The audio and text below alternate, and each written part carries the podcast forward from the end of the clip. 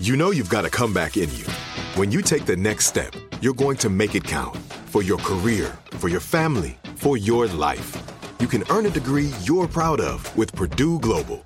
Purdue Global is backed by Purdue University, one of the nation's most respected and innovative public universities. This is your chance. This is your opportunity. This is your comeback. Purdue Global, Purdue's online university for working adults. Start your comeback today at purdueglobal.edu. When you buy Kroger brand products, you feel like you're winning. That's because they offer proven quality at lower than low prices. In fact, we guarantee that you and your family will love how Kroger brand products taste, or you get your money back. So next time you're shopping for the family, look for delicious Kroger brand products because they'll make you all feel like you're winning. Shop now, in store, or online. Kroger, fresh for everyone.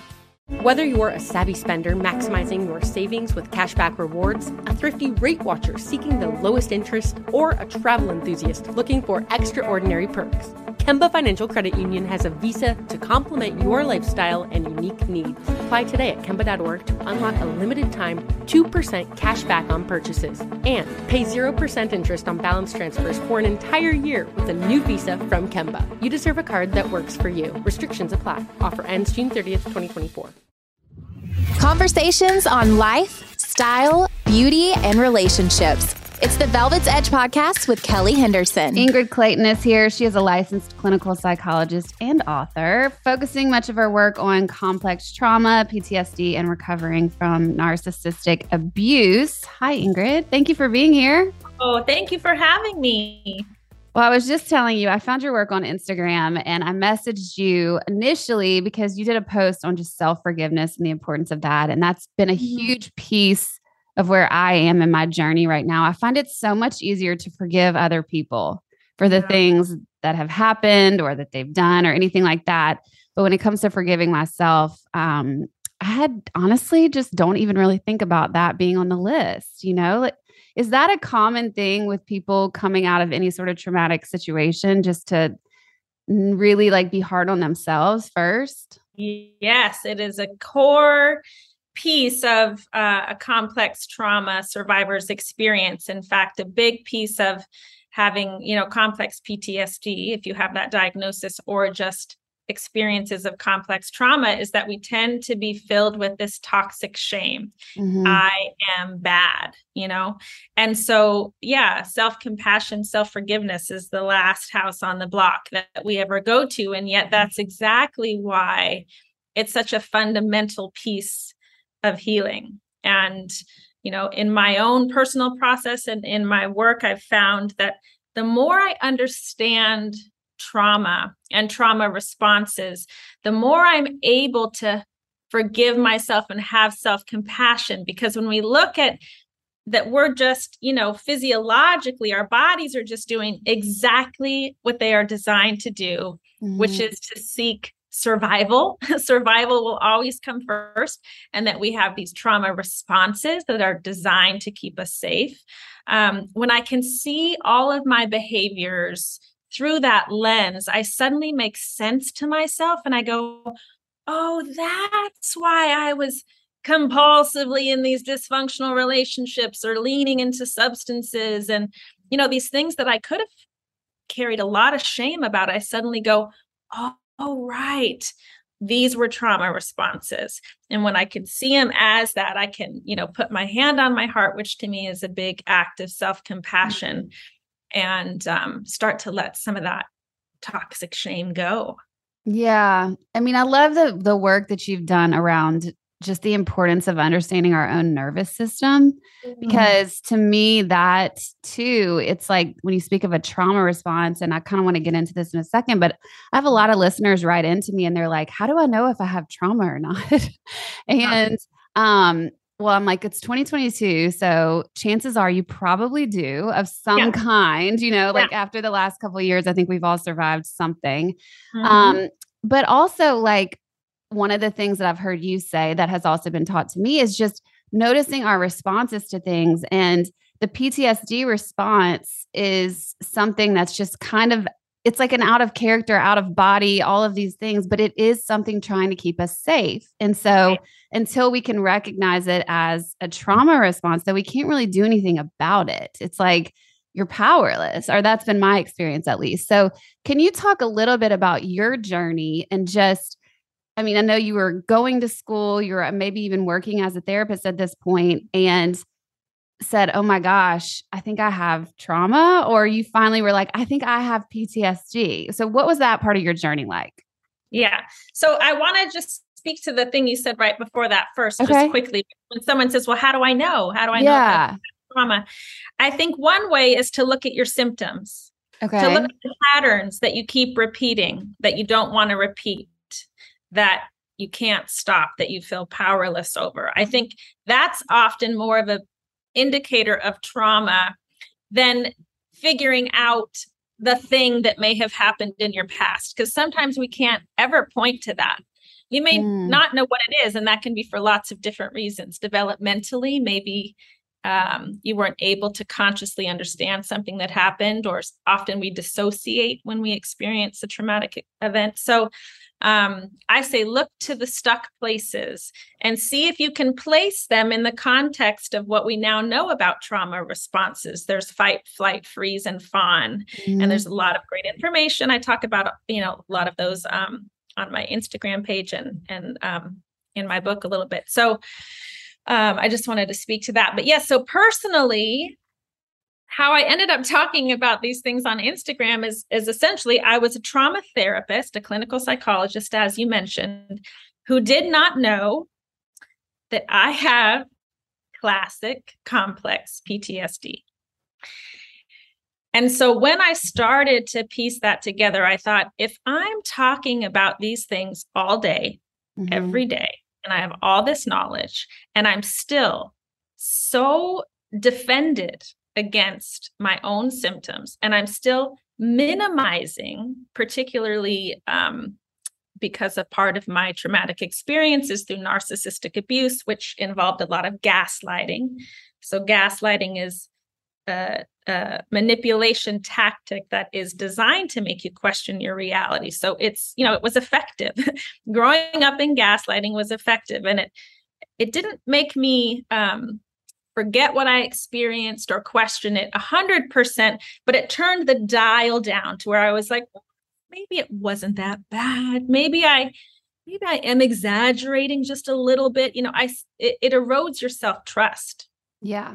And so here I was working in the field, having all these amazing tools, and of course there was a reason I was drawn to that on some level, but it didn't unlock um, the fact that I was living with so much unresolved complex trauma. So seeds were planted along the way. Um, one that I, I talk about in my memoir is sitting in a very intimate training at a treatment center where I worked many, many years ago. And Bessel van der Kolk, he wrote The Body Keeps the Score. Um, Such was doing book. yes, it's it's sort mm. of the Bible in in trauma. um, and he was he was doing a training and he was sharing a case study and gosh to this day my body has such a strong reaction when i think about this moment because it was the first time that i had ever heard the things that i had experienced and trauma mm-hmm. in the mm-hmm. same sentence so he was telling my story but like i mentioned we're full of this toxic shame and all I felt when I heard him tell my story was nobody can know that I identify with this client that he's talking about because I was there as a clinician. I was there to help people. And I felt like, how can I help people if I'm still so stuck in this part of my life? Right. So I was working at a treatment center and I had quite a bit of um, recovery personal recovery myself at that point. So I felt like, oh, okay, I have something to offer here. But when it came to the trauma piece, I just felt like, oh, this it was so shameful that it it planted a seed that oh maybe trauma is a word that is personal to me but it is so shameful. I couldn't touch it for i don't 10 15 years later when my life finally evolved in such a way where it was like you cannot keep living with these buried burdens thinking that you're broken one minute more mm. and basically everything has to change and um, this this writing started pouring through me my own story started pouring through me and the long story short is that i wrote long enough um, about all of these things that needed to be said that I could finally see them all in black and white from a therapist perspective. And I could see it. Not only do I have complex PTSD, but this is why, because I grew up with this narcissistic stepdad who fits that bill classically as well in terms of mm. all of his behaviors um so yeah so that's that's what brought me here and now that i'm like you know i've connected some of the dots i just i feel really passionate about sharing this information with other people in a way that they can hopefully digest it and and that it resonates as personal which is why even though i'm a therapist i share my own story because sometimes the clinical language doesn't it, we can't it, we don't know how it relates to us yeah, right it's hard I've, to connect it's really hard to connect. I knew about narcissism. I didn't know what that had to do with the man who walked around my house in his underwear growing up. It was like there were two separate things. So I think often it's through shared story, mm-hmm. through that type of connection from one person to another that we go, it's why hearing a case study about you know that Bessel van der Kolk was sharing was so impactful because I heard another survivor's story. Right. It reflected back my truth in a way that reading the DSM never could. Right. So um yeah, so I hope that answers your question. I feel like I went. And no, it does. It gave yeah. me 800 other questions. So let me try to remember them. I do okay. love that you make the point about um, just pointing out, was it really that bad? I know that's something that I have faced in my life, and I've heard a lot of other people um, come up against that. It's like we gaslight ourselves almost, if, yeah. especially if you're coming out of such a situation where you were gaslit and manipulated so hard. I think owning your own reality has been, and especially like I'm someone a recovering codependent, and so that's a really tough one because I quickly want to go to everyone else and be like, "This was real, right?" Like yes. this is this did happen and like yes. I, I can see myself reacting in these big ways, but wait, was I just the full problem? Like did I make all of that up and like were my yeah. trauma responses completely made up in the entire issue in this relationship? You know, like I'll do that to myself. So I do think it's really important when people with experience like you who have trauma in their past but also have um, the book smarts about it to be able to say to mm-hmm. us, no, that is real. And that's actually part of the post traumatic symptom, mm-hmm. you know, to be right. to question yourself. Um, the yes. other thing I wanted to bring up is just I keep hearing people say things like, well, narcissist is such a buzzword now. And so mm-hmm. it's almost, and I do agree, like maybe we're mm-hmm. overusing it the same way we mm-hmm. overuse everything in our world, but like it almost is um upsetting to me how much people are saying that now because I'm worried it's like taking away the survivor of narcissistic abuse experience to be like, again, go back into that. It wasn't that bad. Like, do you see yeah. that happening with people? I see it happening with every diagnosis that has ever been on the books. That we okay. take something, we co-opt it, and we go. And and actually, I can't stand this, but you know, it's it happened since the beginning of time is that we go, oh, that's so OCD, right? Yeah. And so now taking a true obsessive compulsive disorder. And we're we're using it in this colloquial way that really minimizes and diminishes what that actual experience is.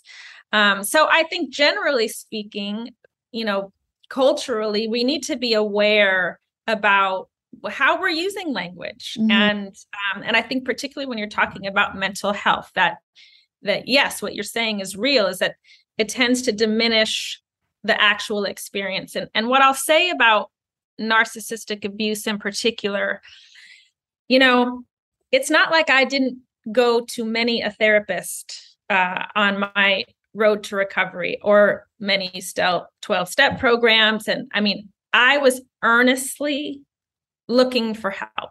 Yeah. I didn't know exactly what I needed. I didn't have this language that I have now. But no one along the way ever said to me, Ingrid, this is trauma and these are trauma responses. And no one ever said, this is narcissistic abuse. And I think in part because if you haven't experienced it, it is it is so difficult to wrap your mind around how debilitating and devastating that really is. So it is a real it is a real thing. It is not to be uh, talked about lightly in my opinion and i don't. I take it very seriously. Mm-hmm. i'm a clinician and and early when i started speaking out more publicly i would get some feedback like oh you're you're talking about a mental health condition in a way that's very stigmatizing. And i thought you know what? You're right. I am because i'm saying narcissistic personality disorder. I'm using it in conjunction with narcissistic abuse. And yet, I'm speaking from a survivor's perspective primarily. And I know how life giving and affirming it is to have this language and then all of the shared language around that. What is gaslighting? What is love bombing? What is trauma bonding? How has this, you know, been activated in my system in a way um, that it's way more important to me to to use a survivor's language um, than it is to be worried about yeah well well maybe i am stigmatizing a personality disorder.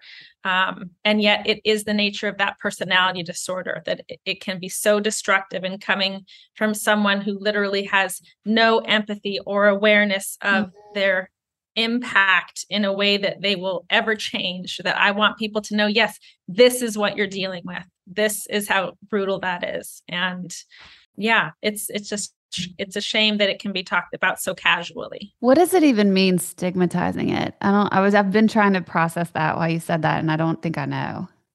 Well, it's sort of saying that um it's it's it's painting it in a broad brush and and um and saying that it's that it's negative that it's you're mm-hmm. saying that someone who has this disorder that maybe they're even a trauma survivor themselves um that you are you're just speaking negatively there's a stigma attached to this disorder and that i am reinforcing that by using language like narcissistic oh, abuse okay. Yeah. Yeah. And so you know what i say in my book is that i'm aware that not everybody well first of all narcissism itself is a spectrum. Right. and what i'm talking about is the personality disorder. Um, okay. and not everybody, even with the disorder, is necessarily abusive. Um, not all abusers are have narcissistic personality disorder. I can differentiate, but mm-hmm. in my experience, those two things lived together and they had a particular impact and it's a particular impact that survivors who have been there um, can all it's like a textbook you know we've all experienced so many similar shades of the same exact thing.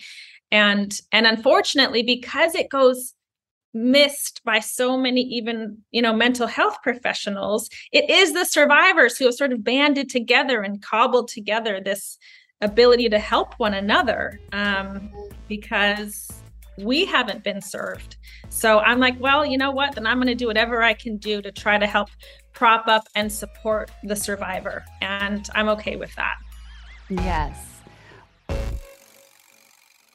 if you know anything about me, you know I am a massive creature of comfort. It is one of my top priorities in life to make my surroundings comfortable at all times. So when I found Cozy Earth, I quickly scooped up all of the luxurious bedding and loungewear that I could.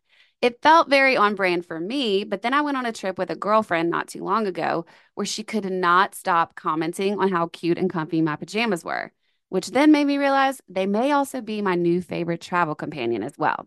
Guys, I am not kidding when I say you will experience unmatched softness and smoothness with all of Cozy Earth's products.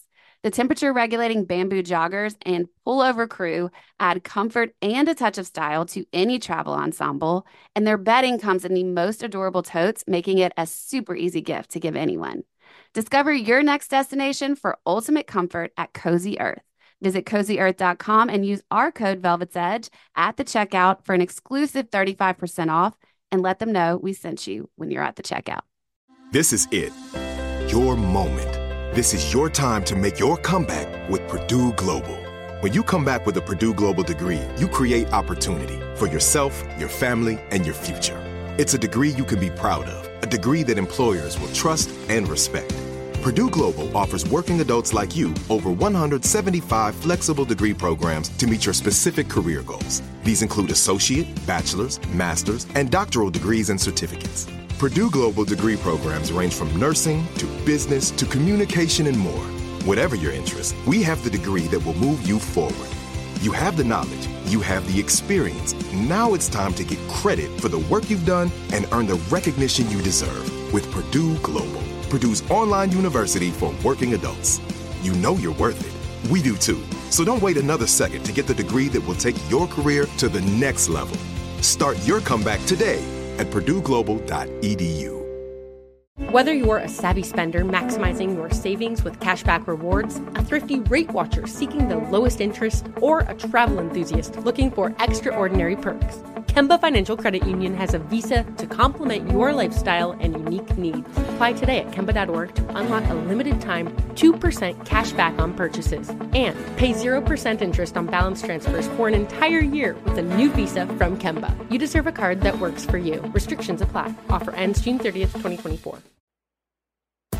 Well, I appreciate that. I think it's been super helpful to me. Why is it something that so many clinicians miss, especially nowadays? Like, I'm just like, hello, don't like, I don't get well, it. I hope that that's changing. You know, um, for people who know Dr. Ramani's work, I think yes. she's one of the experts on this this subject, and um, I have had the privilege of getting to know her through. She's endorsed my book, and um, she was saying that she's going to be starting a training program specifically on narcissistic abuse for clinicians because the reality is what we even get in graduate school is so tiny right and then mm. unless you go and you work with these populations you don't really get a sense of of uh, you know it's kind of on the job training and so if you haven't worked in that particular field if someone comes through the door i think this is just also human is that we tend to want to see the best in people and we want to knit relationships back together. Mm. and we think that that's you know part of the job. And if you haven't been impacted i just genuinely believe it is so hard to understand a human being being so calculating. And i want to say the word evil mm-hmm. because that is what it feels like. I think it's hard to understand that that even exists in the world. It's hard to hold space for that. And um and so unless you know, you don't really know. And you want to yeah. give everybody the benefit of the doubt, which is also what survivors are doing. So if survivors are going, well, maybe it wasn't that bad. And, you know, uh, they just have these issues. And, well, I have my issues. And we all have to compromise. If that's what the survivor is even presenting, I think a therapist wants to hook into that and be right. helpful. Oh, well, I can, I can help you, you know, be a better partner and show up for your side of the street and I think they come by it honestly, but it's the unfortunately the consequences are devastating because the real root of the problem is just completely missed. Mm. Yeah, and it's so interesting. I mean, I've talked about this a lot on this podcast before, but um, as someone who's been in a couple of these situations, whether it was work or just romantic relationships, friendships, I've you know, I'm an equal opportunity relationship person yes. there. I, um, I obviously have some patterns I'm having to work on, but I think that a lot of times for me, in some ways, a, a, way for me to actually soothe my nervous system, especially in those dynamics, is to say, oh, maybe it's me, because that's something I can do something about. that's where we feel like we have control. And also, yes. the root of a lot of complex trauma is in childhood. Okay? okay. So, particularly when you're talking about wounds in childhood, developmentally, we literally need our caregivers to survive. Mm-hmm.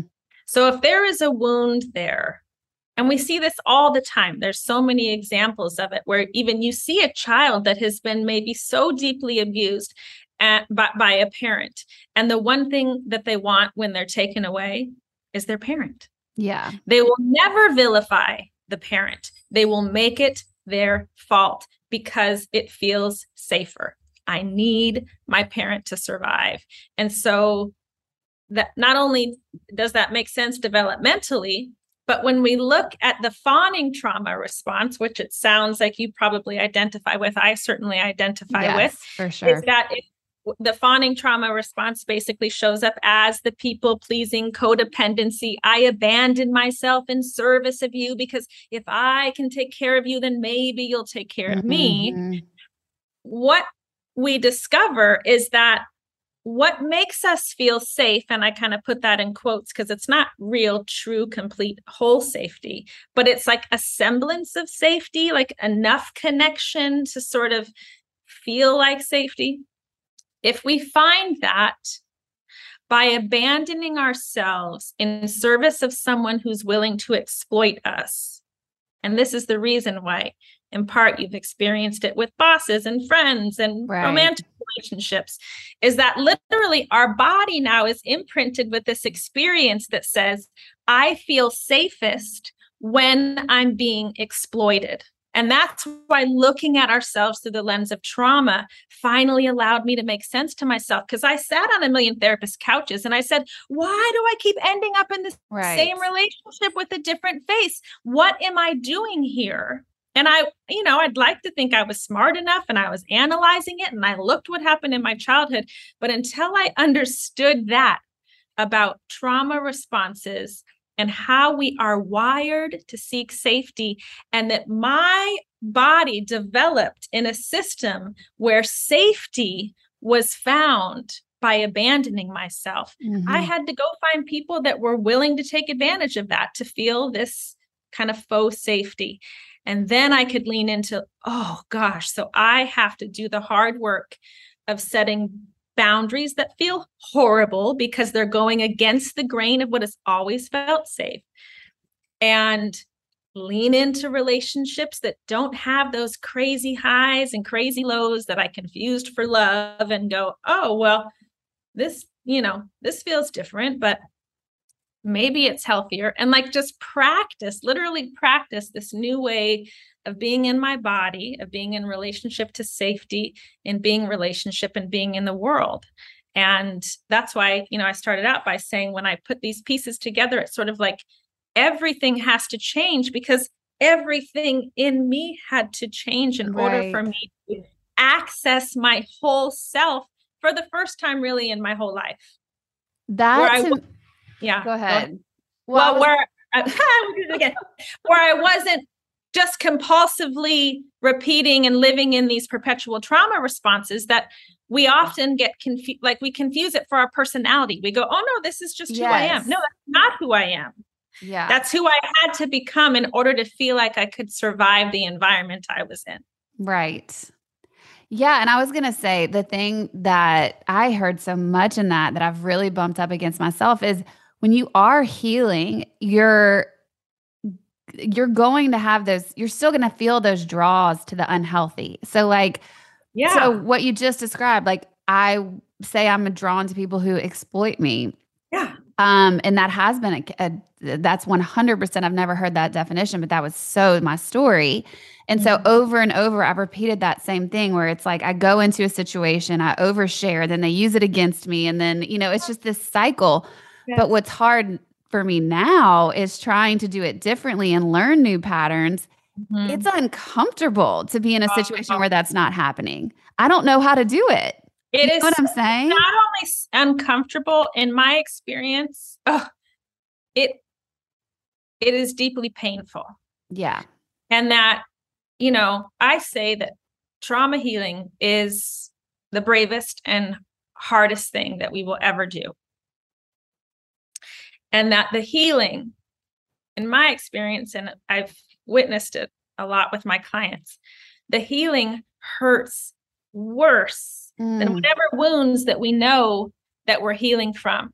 And that makes sense when you think about it because we're finally feeling the things that we've been abandoning ourselves so we didn't have to feel and turning to substances and mm-hmm. staying in perpetual motion and perfectionism and all these things we're finally the the trauma responses are receding and we're dropping into our actual bodies and we're feeling those things mm-hmm.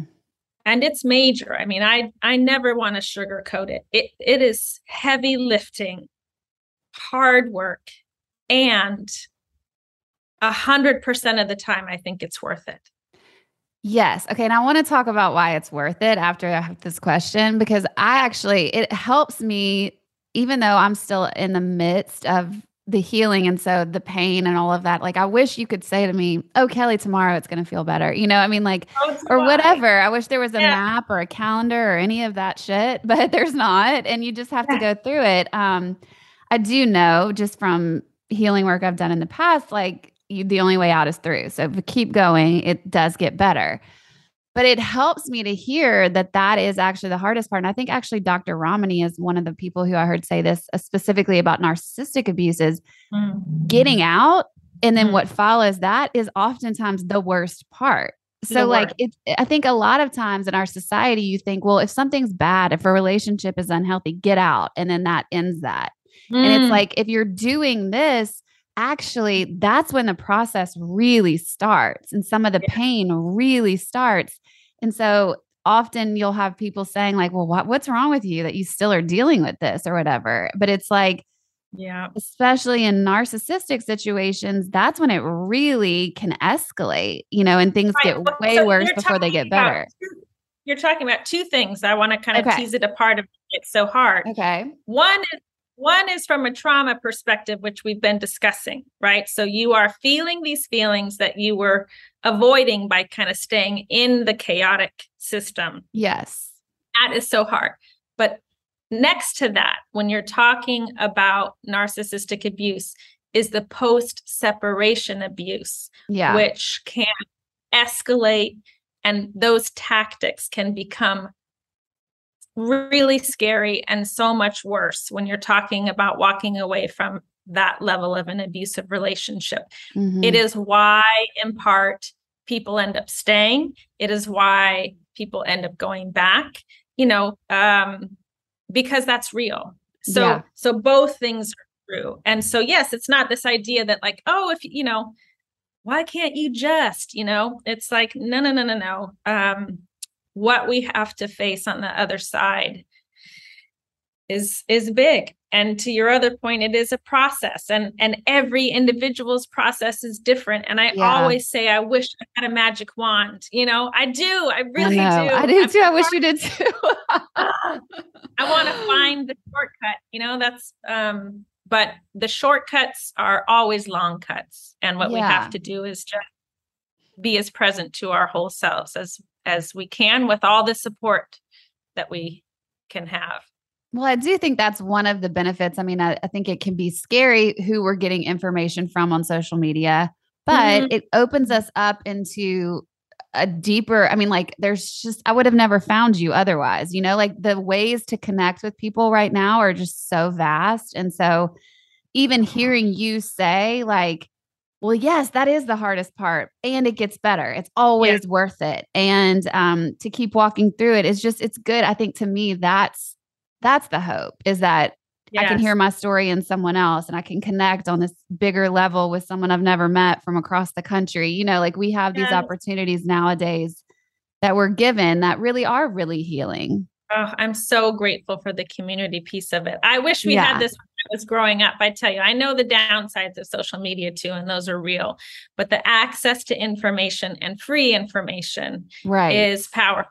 And that is also why I'm committed to putting stuff out there on Instagram, right? Because it's these digestible memes, memes, it's a little bit at a time. You know, the trauma stuff and the narcissism stuff can be so overwhelming. I yeah. can't tell you how many books I bought over the years I haven't probably read one of them because they were too triggering. they get so overwhelming. Yes. So there's also something really beautiful about just these, you know, smaller pieces that mm-hmm. we can get mm-hmm. one little layer at a time that we can actually read and hear and see and relate to. I'm so grateful for that. Yeah. Yeah, me too. This is it. Your moment. This is your time to make your comeback with Purdue Global. When you come back with a Purdue Global degree, you create opportunity for yourself, your family, and your future. It's a degree you can be proud of, a degree that employers will trust and respect. Purdue Global offers working adults like you over 175 flexible degree programs to meet your specific career goals. These include associate, bachelor's, master's, and doctoral degrees and certificates. Purdue Global degree programs range from nursing to business to communication and more. Whatever your interest, we have the degree that will move you forward. You have the knowledge, you have the experience. Now it's time to get credit for the work you've done and earn the recognition you deserve with Purdue Global, Purdue's online university for working adults. You know you're worth it. We do too. So don't wait another second to get the degree that will take your career to the next level. Start your comeback today at purdueglobal.edu.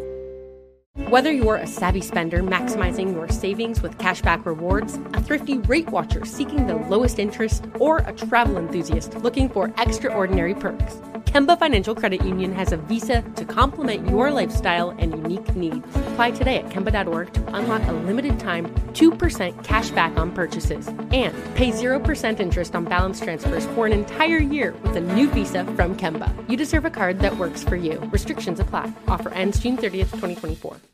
Time is a luxury for us, especially if you're a mom. That's why we need a skincare routine that's easy, fast, and gives us results. Plus, what if your products had thousands of five star reviews, were natural and affordable? Well, say hello to Dime Beauty. Dime Beauty is clean, high end skincare that is affordable and it really works. Not sure where to start? I highly recommend the Work System. It's everything you need in one powerful package. Take out the guesswork with a proven routine that includes a gentle yet effective cleanser, a super skin toner, two incredible serums, and two luxurious moisturizers. See what everyone is raving about. Dime has over 2 million happy customers, and their product reviews are literally five stars. And right now through Monday, Dime has their Spring Into Savings sale. Get 25% off site wide. Go to dimebeautyco.com for 25% off every product on the site. That's dimebeautyco.com for 25% off. But hurry, the Spring Into Savings sale ends Monday. Go to dimebeautyco.com.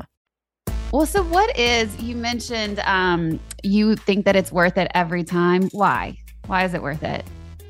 Oh, that question always just makes me emotional when I really run it through like, well, why, Ingrid? Yeah, why? And if I go back to my body, it's worth it because living with unresolved complex trauma, like we already talked about, the shame is so devastating. But I genuinely, genuinely thought that I was just broken mm-hmm. because I had tried so hard. I, everything from, I organized an intervention when I was 16 years old for my family with social services. Fast forward to, you know, I'm now sober for 27 years. I've been in multiple 12 step programs. I've sat on 8 million therapist couches. I've done the yoga retreats. I've practiced meditation. And still, at the end of the day i became a clinical psychologist three degrees in psychology became a, like i tried all of the things to overcome what happened to me and yet it was still living in me in such a way that i genuinely couldn't trust myself. Mm. i couldn't see myself. I didn't like myself and i thought there was something really wrong with me. I do not believe that anymore and as a mom to now a seven year old boy, I believe that we have the power to break some of these generational patterns that have been handed down since the beginning of time. I'm never going to do it perfectly. I'm never going to catch everything, but I am committed to regulating my nervous system and getting as, you know, sort of aware and um, cultivating this self compassion and self love in a way that I can so that I don't inadvertently pass down that same critical lens. Because if I'm seeing myself that way, I know I'm seeing my little boy that way. And it wasn't consciously. I could read all the parenting books, they didn't matter because it was about this deeper instinctual mm. conditioning that has a life of its own. The, the nervous system has a different language, right? It's not this intellectual understanding. I could read just like I went and got all these degrees, I could read every parenting book. But if I'm still relating to the way that I was blamed and criticized for everything that happened to me, I'm still holding that as though it does belong to me. Guess what I'm bringing to my relationship with my son? And so when I did this deeper work and I finally felt the impact of these traumatic events, which was brutal, set in motion some healthier boundaries, hardest thing I've ever done. Mm. I instantly knew that I had the capacity to be a better mom. I felt the change. I, I can't even articulate it, but I knew that it made a difference. And for that reason alone, I would do it all over again. But but my relationship to myself i feel like i know who i am finally. I'm not trying to figure it out. I'm not trying to arrive at some place. It's like mm. these atrophied parts of of my being have been filled in with color and character and magic and creativity and connection and all these things i was longing for in a way. I go they're in me. They're in me. It's nothing I have to chase and find and figure out. They always belong to me. I can take ownership of them again. I can be a fuller self in the world. And yeah, I hope I, I hope I'm articulating it in a way. You are. okay. Yeah, because that's why it's worth it. And I've seen so many people take that same path and and there will always be a time where they come to me and they go Ingrid, it's not working. I'm doing it wrong. This feels horrible. I shouldn't be feeling this bad or whatever it is. And I go, you know what? This is what healing looks like. This mm. is what healing looks like. And we want it to look like the hills are. we want it just to look really like the, happy, the happy, shiny side where we're all yes. up and looking cute and like in all these successful relationships. And I've made a billion dollars. Like we all want it to look like some finish line fantasy version of that. I get it. I do too. But what that robs us of is the truth and the reality of what it means to come into our bodies and do this work in a way where we are just knitting back together a relationship with our true self and um and and that's what healing looks like sometimes it looks like being in a puddle on the floor, just sobbing it out because of what you're grieving, what you've actually lost, what you never had to begin with, what you're never going to have again because you're walking away from toxic things that even though we know they're bad for us, it feels horrible to leave them. I mean, this is big stuff mm-hmm. and my bias, but I think it's worth it every time.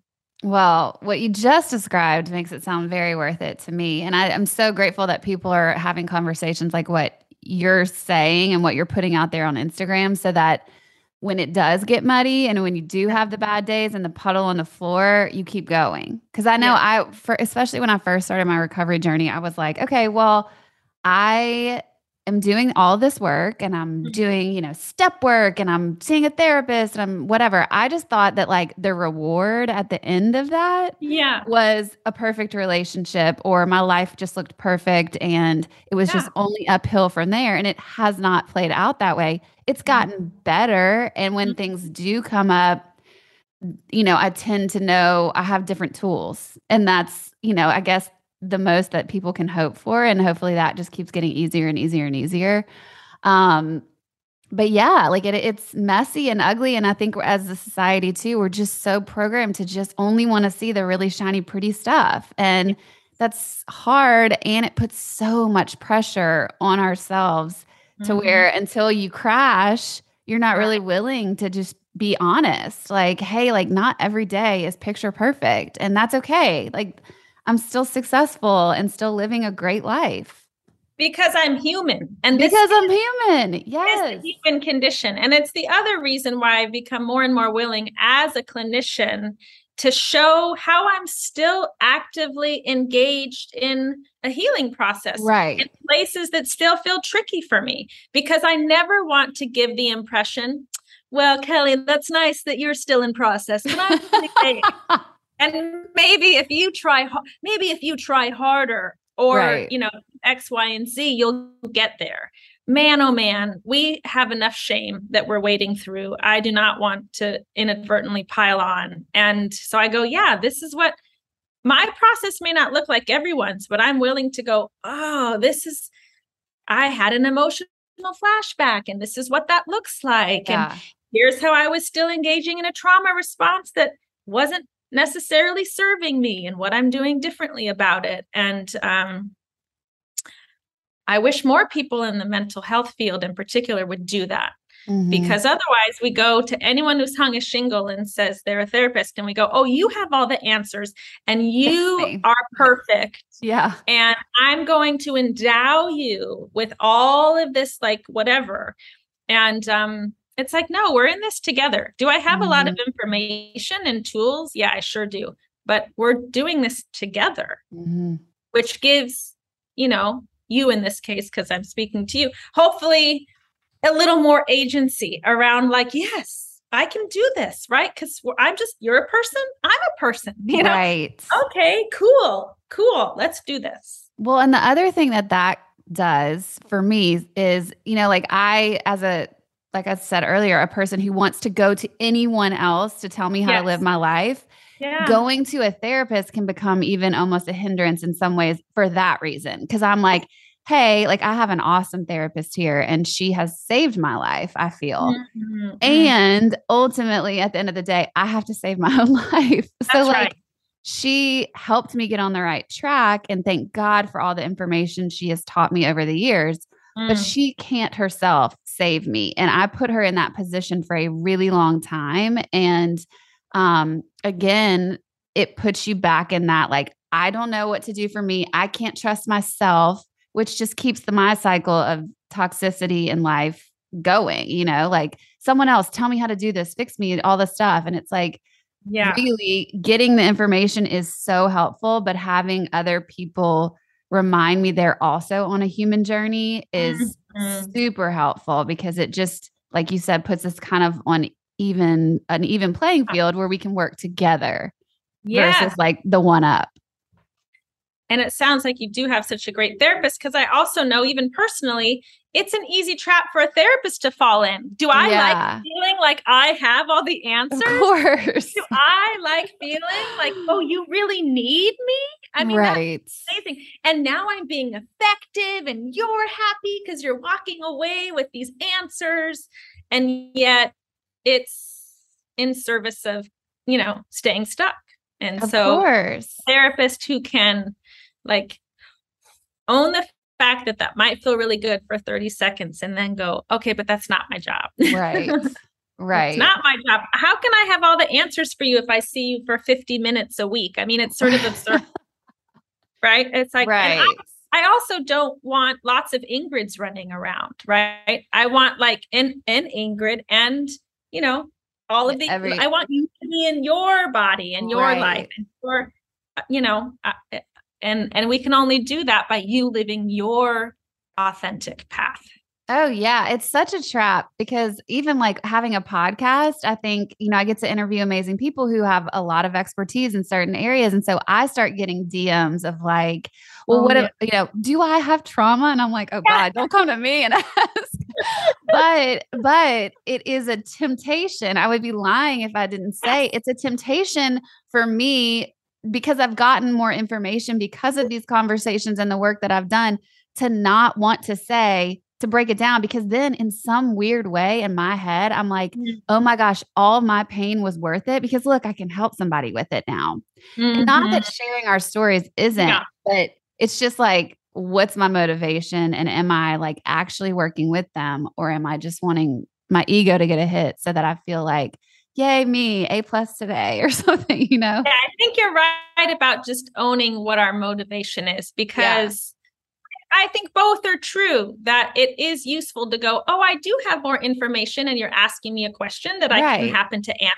And I wish you well on that path, right? Right. Or feels like I don't really know the answer, but I feel like I need to give one. And maybe if I can give one that means something about, yes, you know, just to check out, totally. like, what am I experiencing? That's the language of trauma recovery, I think, with almost any modality. If you're talking about somatic experiencing, EMDR, internal family systems, all these things, we are constantly saying, what are you experiencing now?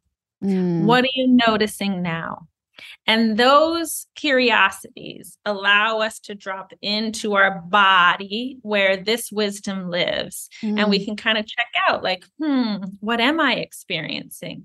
Oh, I feel anxious. Oh, I feel like I'm on the hook to have all the answers.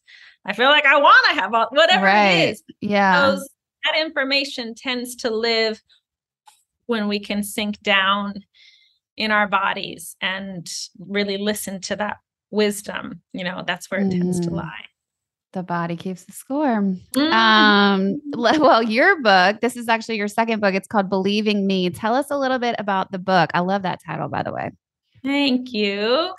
Uh yeah, so this is this is the book that um that I want to I was going to say and then I stopped myself because I've never said it quite like that, but it felt true, so I'm going to say it. This is the book that saved my life because I had no intentions of ever in a million years, never on my horizon. I'm going to write a memoir. I'm going to write a memoir on childhood trauma and narcissism as no one ever. And, right. And reality is, is I didn't even know that that's what I was writing for about three years. I was just after my stepdad died.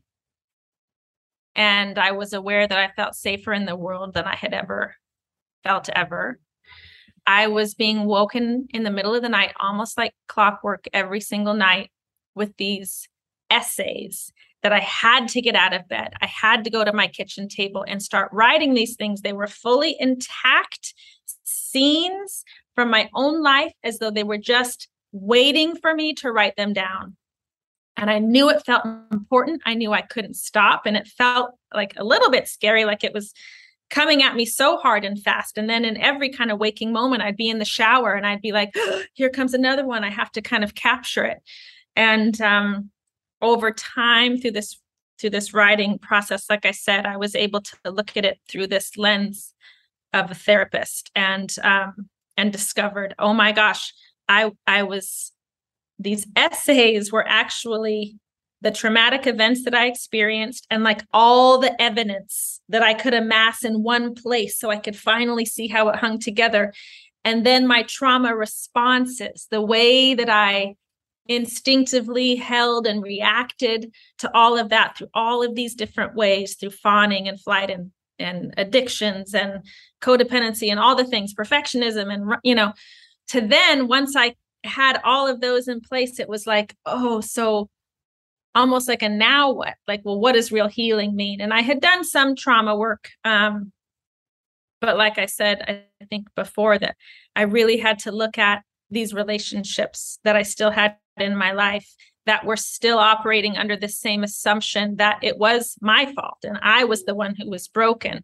And um you know the the other piece alongside the writing is that I literally called anyone who crossed my mind. I became so bold in this way that it's still shocking to me because even though I've talked about my story in therapy forever, I've never gone back to the key players. Like I literally found my counselor from high school and I called social services in Colorado where I grew up. And I, I just wanted to understand what did this look like to you? What do you remember?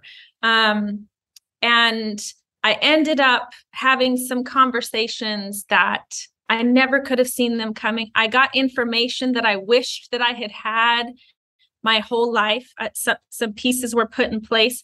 And basically, what I was doing, again, I didn't know it at the time, but I was. I was basically saying to myself, I'm going to do whatever it takes to validate myself and my experiences. I'm going to take my truth back as forcefully and in as big a way as I possibly because it needed to be that big in order to kind of take away this feeling that I'd been carrying and self gaslighting myself for so long that it wasn't that bad and it wasn't a big deal. Mm-hmm. And, you know, you accept people for who they are and you have more support and resource and information. It's okay if they, you know, still see you as a compulsive liar and, you know, whatever. Yeah. It's like, um, so believing me then became the title because that was what this five year process was of doing any and everything I possibly could to take care of myself in ways that quite frankly no one else ever did. And that's the beauty i think of trauma recovery when you said you know no therapist can do it. Like i had to do it. I had to rescue myself. And and this book is that is that journey where it started and where it took me and um, as honestly as i can articulate every step along the way um, is is yeah what what this book is I'm I'm so proud of it to be honest. Yeah, it's the hardest thing I've ever done and the most healing and helpful thing I've ever done. So it goes, it seems. Yes. well, I'm going to put the link to the book in the description of this podcast, but where else can people find you? I know I've mentioned your Instagram a couple oh, times. Mm-hmm. So, where are you on Instagram? Uh, at Ingrid Clayton, PhD is uh, my name on Instagram. And uh, on my website, which is also just my name, ingridclayton.com, you can uh, get on my mailing list. And uh, I think at some point I'll be doing some workshops in the future. There's little little evidence of that starting to pop up, but um, nothing solid yet. But if people want to stay in the loop, that's probably the best way is to get on the mailing list. Okay. And then yeah. for people listening that I know, I think I've seen on your Instagram, you're not taking any more personal clients right now. So if there are people listening that are resonating with what you're saying or you know my story or your story what do you recommend? Like what is a good first tangible step that we can tell people? Yeah that's such a great question. So there are several several things. Um, one is to follow your curiosity. And so if you're like, oh, trauma responses, like that's, I don't really know that language. Yeah. Um, I think social media is a great way to dive in. Like look at hashtag trauma response. Uh, what is fawning? The flight response. Like, so start to get more information that way. I also think Pete Walker's work on complex trauma. He's a therapist and author. His website is like chock full of just great information. Um, okay. I think it's dash walker.com. Um, so, getting more information. What is this nervous system regulation? How are people doing that? There's a lot that we can do on our own. And I just love that. I find it so empowering that you can start exactly as you are, where you are, how you are. And if you are looking to maybe get some more direct one-on-one support and have access to therapy um, i say bring that same curiosity and go oh well what's this emdr thing? That sounds interesting. And um, i say if you're in the states because it's different outside of the states but if you're in the states the uh, psychology today therapist directory is mm-hmm. pretty comprehensive so it's all over the country you can just type in your zip code and then someone's specialty so okay. i in trauma and then you can read their bios but i would then call the therapist and i would say i think what i'm talking about is complex trauma which is also synonymous with relational trauma childhood trauma developmental trauma um, do you work with that? And if the yeah. answer is yes, then you can say, how do you work with that? And they should have at least one specific trauma training uh, on their tool belt. And that can be EMDR, somatic experiencing, CBT has some specific trauma therapies, um, internal family systems. So they should have at least one, if not a couple, at their disposal. And then they should be able to tell you why is that effective right so okay. every nervous system is different every person is different but i think just being able to ask these questions about like well what do you do and why do you think it would be helpful? I think oftentimes clients don't realize they're allowed to ask all of these questions yeah. right? Um, what does it mean that you're a trauma therapist? What does that mean to me? And then if the narcissistic abuse piece is also part of your story or you suspect that it might be, I would ask if they also have experience with that, or at least with emotional abuse, because um, it is a specific thing also. And so to know that you're working with someone who who has some sense of that is really helpful. Yeah. Yeah. Those are great tips. You guys, I'm going to put all the just uh, links that we discussed in the description of this podcast. Thank you so much. This was, I know this was so validating for me. And I just, I feel like I could talk to you for a million years. So maybe we'll have to have you back on. Oh, I so enjoyed it. Feels so genuine and real. And uh, thank you for, for asking me to come. It's been nothing but a pleasure.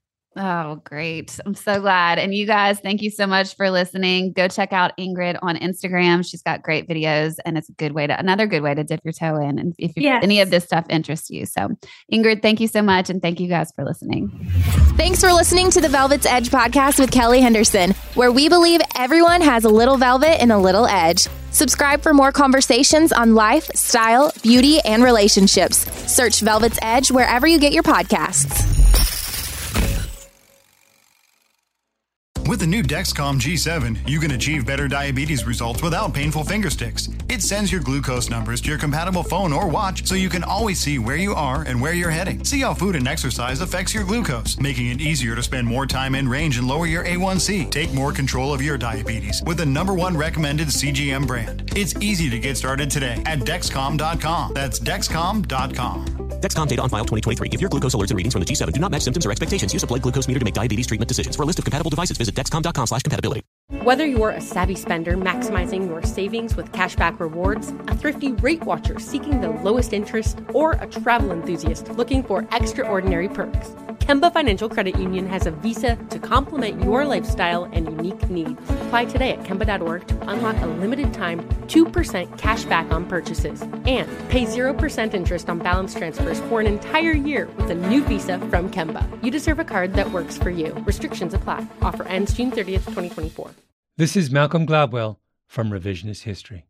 eBay Motors is here for the ride. With some elbow grease, fresh installs, and a whole lot of love, you transformed 100,000 miles and a body full of rust into a drive that's all your own.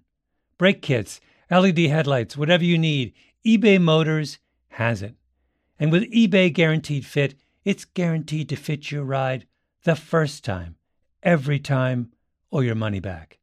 Plus, at these prices, you're burning rubber, not cash. Keep your ride or die alive at ebaymotors.com. Eligible items only, exclusions apply.